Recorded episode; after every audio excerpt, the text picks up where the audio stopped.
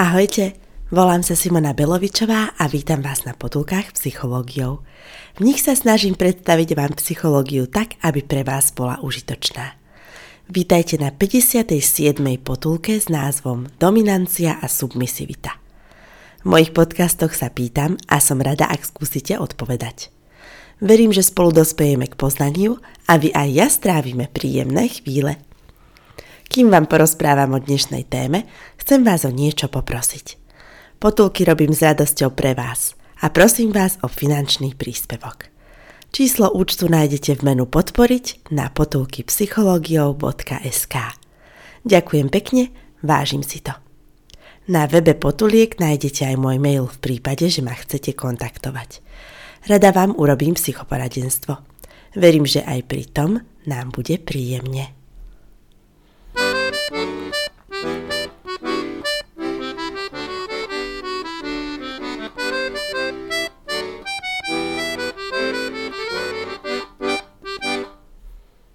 Minulou potulkou som ukončila predstavenie štruktúry osobnosti podľa teórie Big Five. Zahrňa 5 osobnostných vlastností extraverzia, emočná stabilita, otvorenosť, prívetivosť a svedomitosť. Ich výskum prebiehal overovaním lexikálnej hypotézy, ktorá analizuje výskyt vlastností v prirodzenej reči. Názvy vlastností používame každodenne v bežnej komunikácii. Zistilo sa, že vlastnosti Veľkej peťky sa vyskytujú u ľudí naprieč kultúrami. Ľudia ich používajú pri komunikácii v západných aj východných kultúrach. Časom sa zakódovali do rôznych jazykov, ktoré kolektív vedcov skúmal. Vzhľadom na ich počet sa Big Five uvádza bez autora. Ukazuje sa, že každú osobnostnú vlastnosť, na ktorú si spomenieme, môžeme schovať pod 5 veľkých faktorov – Napríklad, ak o niekom povieme, že je spoločenský, ide o extraverziu. Ak je úzkostný, ide o emočnú stabilitu, respektíve konkrétne o emočnú labilitu. Ak je zvedavý, ide o otvorenosť. Ak je milý, ide o prívetivosť. Zodpovedný znamená svedomitosť. Vlastnosti Big Five sa už ďalej nedajú redukovať. Môžete si urobiť cvičenie, že priradíte vlastnosti, aké vám napadnú, pod jednotlivé faktory Big Five. Aby vám to išlo ľahšie, môžete opisovať črty blízkeho alebo svoje vlastné. Na záver dostanete blízkeho alebo svoj model predpokladanej štruktúry osobnosti podľa Veľkej peťky. Existujú osobnostné teórie, ktoré vyčlenujú ďalšie vlastnosti. Tým sa budem venovať v nasledujúcich potulkách. Dnes predstavím Líriho teóriu interpersonálneho správania. Zameriava sa výlučne na osobnostné vlastnosti vo vzťahu k ľuďom. Obsahuje dve dimenzie. Po prvé, vplyv. Patria sem protipolné vlastnosti dominancia a submisivita. Po druhé, proximita alebo blízkosť. Patria sem protipolné vlastnosti afiliácia a hostilita textovej verzii potulky uvádzam aj obrázok, kde si môžete dimenzie interpersonálneho správania pozrieť. Dominancia a submisivita je, tvorí jednu os obrázku a hostilita a afiliácia druhú os. V teórii Big Five tiež nájdeme pár interpersonálnych vlastností. Zaraďujem medzi ne extraverziu a prívetivosť. Dedukujem podobnosť prívetivosti podľa Big Five a afiliácie podľa Líryho. Liryho teória interpersonálneho správania obsahuje navyše vlastnosť dominancia a submisivita, ktorú v Big Five nenájdeme. Afiliácia podobná s prívetivosťou patrí pod dimenziu proximity, blízkosti. Ide o to, ako sú ľudia k sebe blízko v psychologickej rovine. Dominancia a jej protipol submisivita patrí pod dimenziu vplyvu. Čo to znamená? Domnievam sa, či chceme mať vplyv na druhých, alebo chceme, aby oni vplývali na nás. Opäť platí normálne rozloženie premennej podľa Gaussovej krivky. Väčšina ľudí je niekde medzi. Vy ste vedúci alebo nasledovník.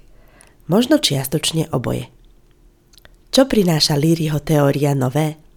Zameranie na patológiu ako preexponovanú normálnu vlastnosť. Líry tvrdí, že v osobnosti extrém znamená patológiu. Zameriava sa na konkrétny predel medzi normou a patológiou. Urobil deliacu čiaru, pokiaľ je vlastnosť normálna a odkiaľ už nie. Napríklad dominancia je normálna po istú mieru, potom prechádza do patológie. Dominantný človek môže byť normálny, ak to efektívne využije ako učiteľ, ale patologický, ak to preženie ako diktátor. Predel medzi normou a patológiou som sa snažila znázorniť na vlastnom obrázku, ktorý si tiež môžete pozrieť v textovej verzii tejto potulky. Aj mama na materskej dovolenke môže byť zdravo dominantný učiteľský typ alebo nezdravo dominantná diktátorka. Submisivita je normálna, pokiaľ ide o zamestnanca, ktorý rád plní príkazy druhých a zodpovedne ich vykonáva. Napríklad, ak niekto pracuje vo fabrike a vyrába autá. Potom je tu však pomyselná deliaca čiara. Submisivita je patologická, ak sa niekto nechá negatívne ovplyvniť až zmanipulovať. Ako sa brániť proti manipulácii som už na potulkách rozprávala – Pozývam k tomu vypočuť 44. potulku o manipulácii. Čo podľa mňa hrozí dominantným ľuďom, je presný opak ako submisívnym. Manipulovať. Dominancia je vhodná, ak niekto vedie druhý k dobrým cieľom. Kde je pomyselná deliaca čiara medzi dominanciou a manipuláciou? Vnímam ju medzi tým, či druhému predstavíte svoj návrh, alebo sa rovno snažíte ho doň dotlačiť. Čo však, keď ste naozaj presvedčení, že váš návrh je fajn? Psychologicky dovolené je presvedčiť druhého argumentmi, so zachovaním rešpektu k tomu, ako sa jedinec rozhodne.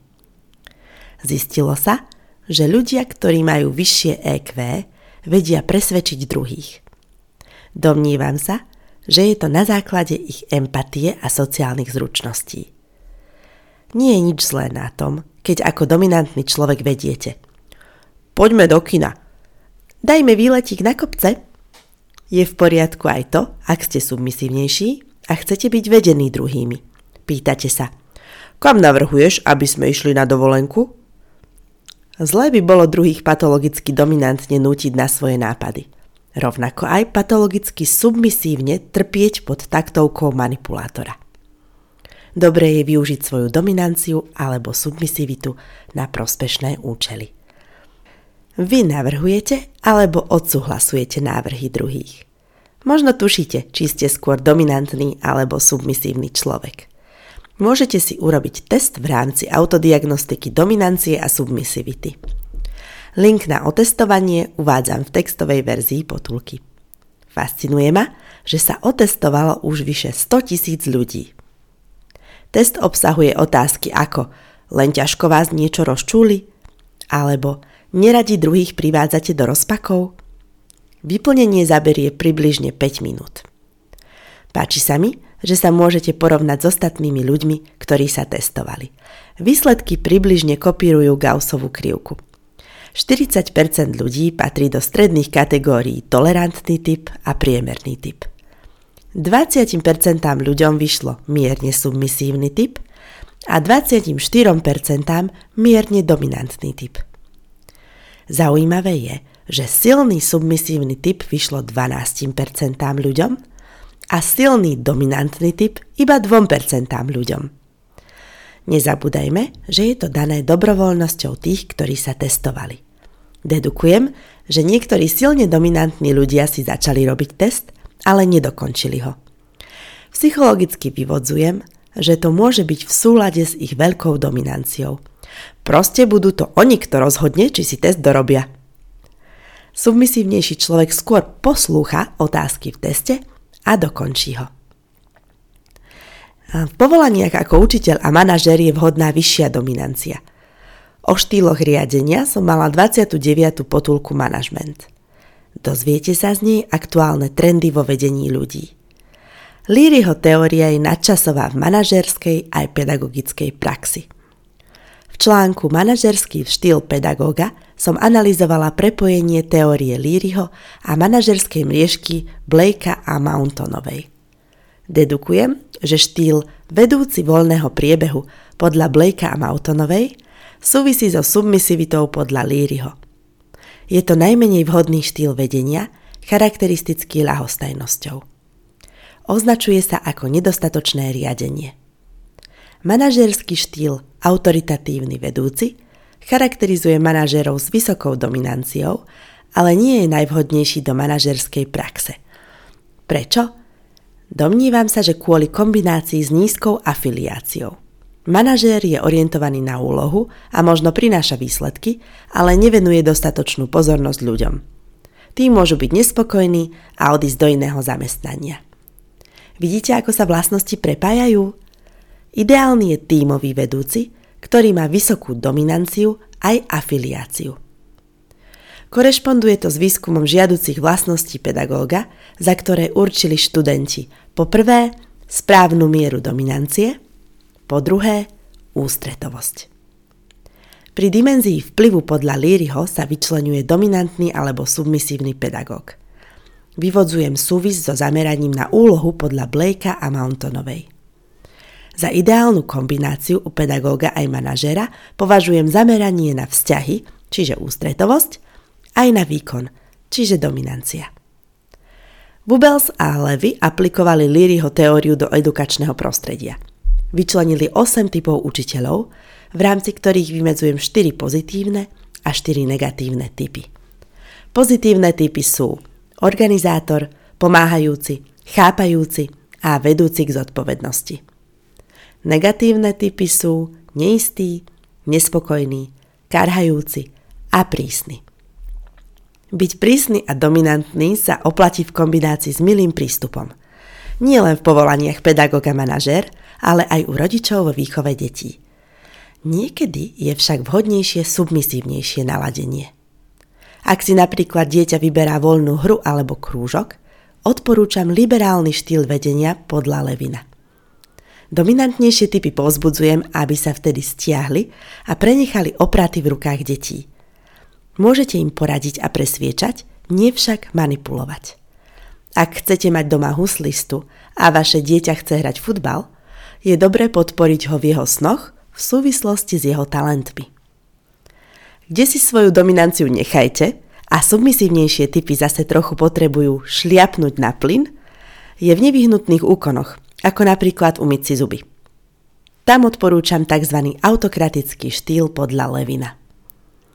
Demokratický štýl, ktorý je o dohode, odporúčam využiť pri spoločných témach. Napríklad, kam pôjdeme na výlet? Opäť vnímam prepojenie Levinovej teórie s Líryho škálou dominancia submisivita. Liberálny štýl vedenia považujem za submisívny, autokratický za dominantný a demokratický za niečo medzi. Zaujímavé je, že aktuálne trendy ukazujú ako ideálny situačný štýl vedenia, kde je kľúčová schopnosť prispôsobiť realizovaný štýl konkrétnym podmienkam. Rodič, pedagóg, manažér sa má k deťom, žiakom a podriadeným správať podľa situácie. Myslím si, že napríklad pri tvorbe nového projektu je vhodné uplatniť liberálny štýl, pri nastavení stratégie týmu demokratický štýl a pri krízových situáciách autokratický štýl. Rodičovstvo, pedagogická prax aj manažment vyžadujú osobnostnú vlastnosť dominancia. Ak ste submisívnejší, nezúfajte. Seba výchovou sa dá dominantným formám riadenia naučiť. Hlavné je uvedomiť si, že pre vaše deti, žiakov, podriadených je dobré, keď im ukážete smer. Niekedy je vhodnejšie dať ruky dole z kormidla a nechať sa unášať prúdom, aký vám vaši zverenci určia.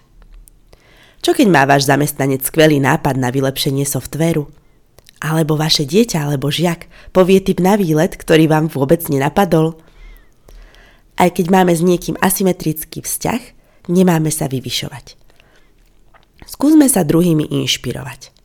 Dnes som vám predstavila dominanciu a submisivitu v rámci dimenzie vplyvu podľa Líryho ako nadstavbu teórie Big Five.